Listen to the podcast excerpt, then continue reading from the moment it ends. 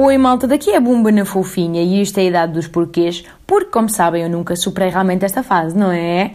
Bom, palpitação interior de hoje. Porquê é que todos inventamos teorias hiper rebuscadas sobre como é que é mais provável ganharmos o Euro Milhões? Hum, eu acho sempre fascinante ouvir as conversas na fila da papelaria. De repente toda a gente é filósofo. Pois há quem penda para as leis da probabilidade matemática, há malta que é adepta da teoria do caos, há quem invoca as fases da lua ou do ciclo menstrual ou que só joga no ano novo chinês. Nós encontramos conforto neste sonho que é quase, quase, quase, quase, quase impossível, mas sei lá, filho, olha, nunca se sabe. E contra mim falo que eu, perante esse grande monstro que é a improbabilidade estatística, também gosto de teorizar sobre o inteorizável. Eu gosto de achar que jogo os números de forma estratégica, tipo John Nash, apesar de nunca ter funcionado para além de 2 ou 3 euritos de lucro. O que eu sei é que o saldo entre o que investi até agora e o ganhei tem um sinal de menos tão expressivo que já parece um hífen, mesmo ali a puxar para o travessão.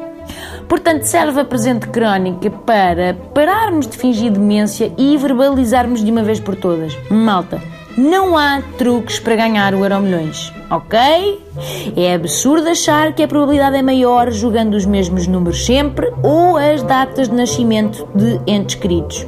Pronto, e depois também há aquele fenómeno fascinante que são pessoas a desatarem a jogar loucamente no Euro Milhões só quando o jackpot é monstruoso, tipo 180 milhões. milhões.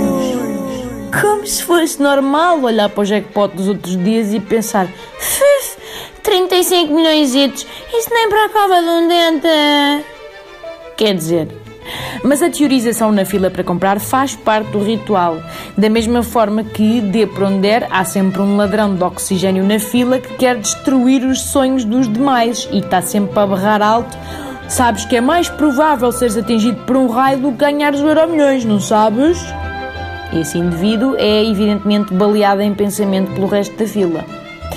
E o pior é que o facto de imaginarmos o que faríamos com aquela barbaridade de zeros só torna a nossa realidade muito mais dura e cruel depois de sabermos que não ganhamos. Já não vamos poder comprar a nossa empresa e fazer um flash mob com os colegas todos nus, a sambar na cara do chefe, enquanto inauguramos o parque de insufláveis construído em seu lugar, não é? Pena! Depois começamos logo a pensar de forma obsessiva nos amigos que temos e até que ponto continuariam a ser nossos amigos só pelo dinheiro. Ou a quem é que contaríamos para não gerar intrigas. Isto na realidade ainda nem saiu o sorteio e nós já nos chateamos mentalmente com o meio mundo. É dinheiro tóxico, diz o meu pai, e eu acho que ele tem razão. Mas pelo simples não, joguei o 4, 17, o 23, o 39 e o 25 e 5 e 6 nas estrelas. Porque sei lá, nunca se sabe, não é? Sem outro assunto de momento, despeço-me cordialmente.